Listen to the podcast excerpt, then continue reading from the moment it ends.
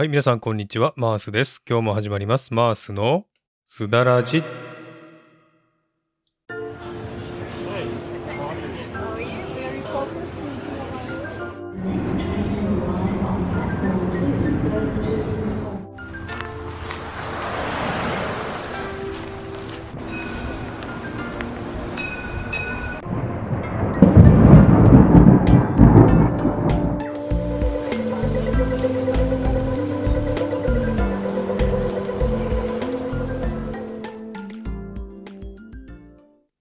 はい、えーこのマースのすだらじは一つのテーマに沿って台本なしのフリートークをするというコーナーです。気になったこと、考えていること、人生のこと、ちょっと重いテーマなど、その時その時にピンときた話ができたらいいなというコーナーです。すだは韓国語でおしゃべり、ラジはラジオ、おしゃべりラジオという感じで聞いていただければと思っております。はい、皆さんこんにちは。マースです。今日も聞いていただきありがとうございます。えーシドニーはですね、暑い日もあれば、反対に涼しい日もあったりですね、ちょっと基本的には行ったり来たりで忙しい天気なんですけれども、確実に夏に近づいてるなという感じがします。これから年末年始に向けて、もっともっと暑くなると思いますけれどもね、え皆さんのところはいかがでしょうかね？季節の変わり目、どうぞ体調にお気をつけください。で、今回はですね、インナーチャイルドについてお話したいと思いますので、最後までゆっくりと聞いてくださいね。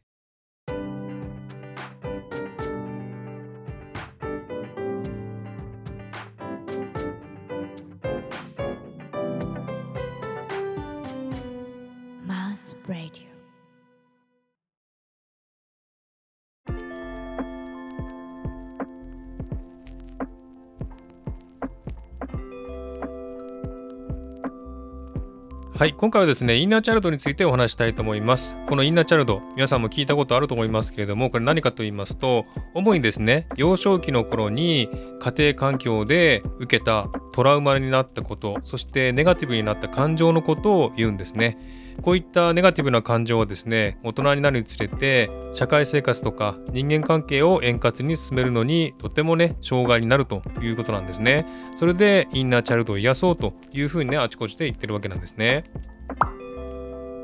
で今回はですねあゆこさんという方の動画を見てですねとても共感する部分が多かったのでその内容をですね一部かいつまんでご紹介したいなというふうに思っています。えーこのあゆこさんの動画はですねとってもおすすめなのでぜひ見てほしいなというふうに思いますこの方の動画はですね私と共感する部分がすごく多くてですねよく見てるんですけれども、えーぜひですねこの方の動画見てほしいなというふうに思いますはい。でですね、インナーチャイルドですね、これすごく複雑なものでして、私ですね、1年半ぐらい前でしょうかね、スタンド FM で、インナーチャイルドを癒そうというタイトルで、自分自身のですね、幼少期の頃のネガティブな思いを配信したことがあるんですね。で、その時は、なぜそんなことしようかというふうに思ったのは、理由がわからないんですけれども、そうした方がいいなと思ったんで、ただやってみたんですけれども、それ以来ですね結構気持ちが軽くなってそして周りもね少しずつ変わってきたなということを感じています。ですのでインナーチャイルドを癒すということは本当にやった方がいいなというふうに思ったんですね。それであゆこさんの動画を見て共感したのでここでねご紹介したいなというふうに思いました。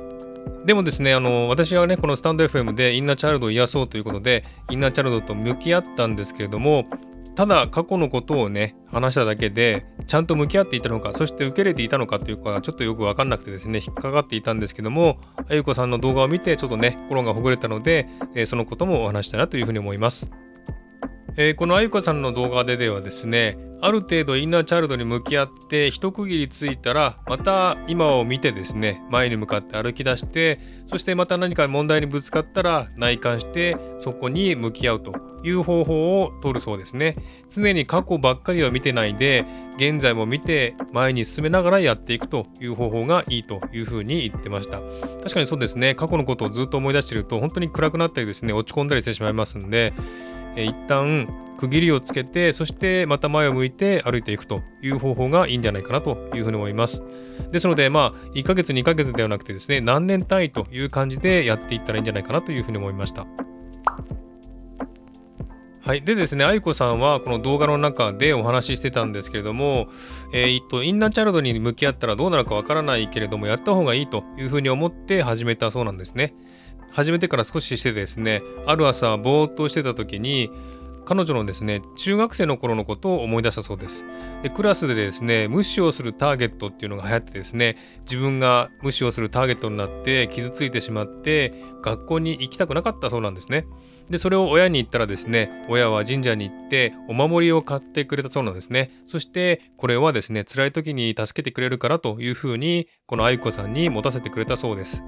でそれはですねそのことを思い出すことがなかったんですけれどもこのぼーっとしてる時に突然思い出したそうなんですね。でこのことを思い出す許可をできたという感覚だったというふうに言ってました。ですのでインナーチャルドを癒したことによって過去のねネガティブな気持ちが解放されてその思いをですね思い出したということだそうですね。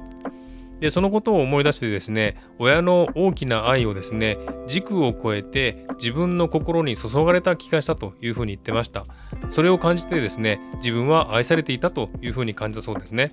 親に対してですね過干渉という気持ちがあってですね受け入れられないことがあったんですけれども親を許してですね愛を受けたという感覚になったそうです。このインナーチャイルドに向き合っていなかったらこんな純粋な愛を受け取れなかったなというふうに思ったそうです。でですねこの愛子さんが言うにはですね愛は常に降り注いでいたんですけれども愛を受け取れないのは自分の問題であると。全てはですね自分が許可するだけである。自分の感覚次第。受け取らないのは自分で閉じてるのも自分でブロックしてるのも自分周りがどうとかじゃなくて自分が心を開いて受け取る器があるかどうかというのが問題だというふうに言ってたんですね。まあ確かにそうですね。私もですね、実は、えー、親からですね、過干渉的に育てられたんですね。ですので、すごくね、それが嫌だったんですね。で、大学時代ですね、一人暮らしをして、すごく解放されたという思いがあったんですね。で、その時は解放されたというふうにしか思ってなかったんですけども、やっぱりね、何年も過ぎると、親がね、ちゃんと育ててくれたんだなっていうことをね、少しずつ感じてきたんですね。で、去年ですね、スタンド FM でインナーチャイルドを癒すという配信をして、そこからですね、またですね、親のことをもっと受け入れられるようになって、えー、親の愛をですね、すごく感じたなというふうに思いました。で、その時はね、もうすでに母親はですね、亡くなっていたんですけども、母親の過干渉だった部分もですね、許すことができたという感じがして、えー、それはですね、その当時の私には受け入れられなかったんですけども、今はですね、それを許して受け入れることができたといういうのがすごくね、大きな財産だなというふうに思いました。でですね、このインナーチャイルドを癒すべきかどうかということをね、言われているそうなんですが、えー、っとね、自分の感情を振り返って、インナーチャイルドと向き合って、その感情を癒せたということは本当にね、財産であるというふうに言ってました。えインナーチャルドはね、憎む存在ではなく、自分を守るために、自分が生き抜くために形成されたものである。だからこそ、きちんと見てあげて、声を聞いてあげて、抱きしめてあげる。そうすることで、自分の根源を認めることになるというふうに言ってましたね。うん、確かにそうですね、えー、自分のね、ネガティブな感情とかを許していないと、やっぱりね、自分のその時の感情とか、その時の思いとかですね、それを許せないということもありますしその愛をね注いでくれたこともわからないしその愛を受け取る許可もしてなかったということなのでやはりねインナーチャイルドは癒すべきだというふうに言っておりました。それからですね、あのいろんな経験をして愛を受け取る器ができたなというふうに自分でも思うんですね。やっぱりですね、こうやって成長してってですね、いろんな経験をすることによって、他人を許したりですね、自分自身を許したりすることによって、愛を受け取る器ができたなというふうに感じています。えー、自分はですねその当時は親からの愛を受け取っていたんですけれども親に対するいろんなことでですねその愛を受け取ろうとも受け取っていたとも思っていなかったということに気づきました。ですのでねインナーチャイルドを癒せてよかったなというふうに思います。このインナーチャイルドをですね癒そうとするとやはりね過去のことを思い出さないといけないので苦しくなったり拒否感を示すこともあると思いますけどその時はですねまだその時ではないということでまた後で振り返ってみてそしてできるようになったら少しずつやっていったらいいんじゃないかなというふうに思います。これもですねインナーチャイルドをやろうと思ってやるんじゃなくてやりたいと思ってやるものだと思いますので自分の心の中で準備ができてないとできないと思いますんでね。是非ね皆さんもその時になったらですねインナーチャイルドを癒してみてほしいなというふうに思います。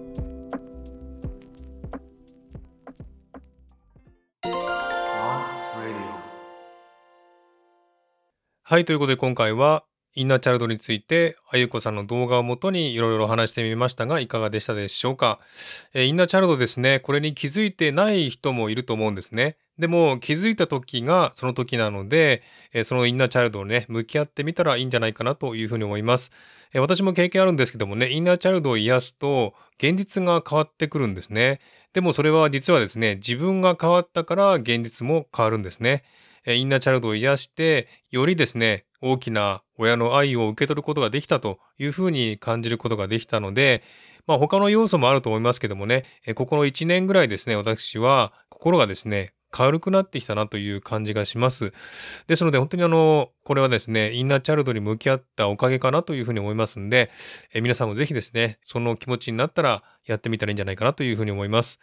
まあですね、そのね、私が幼少期の頃もですね、親もいろいろと事情があったと思うんですね。私も今ですね、子供がいるんですけども、その子供を育てるためにいろいろとね、苦労したりとかですね、嫌な思いしたりとかしたんですけれども、それと同じように、その当時の親もですね、いろんなことをね、感じながら、一生懸命ね、育ててくれたんだなっていうのを感じますので、それが分かっただけでもね、すごく良かったなというふうに思います。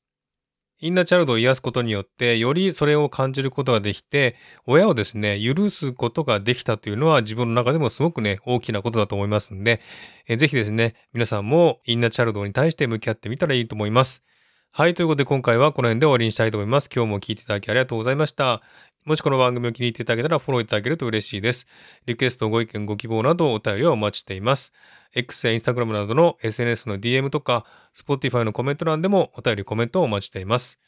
ではまた次回お会いしましょう。お相手はマースでした。Have a good weekend. えー、最近ですね、気持ち的にあまり上がっていないのでね、今回の話ちょっと聞きづらかったかもしれませんけれども、ご容赦ください。また次回ですね、楽しい声でお話したいと思います。今回は SM7B で収録してみました。いかがでしたでしょうか？ではまた。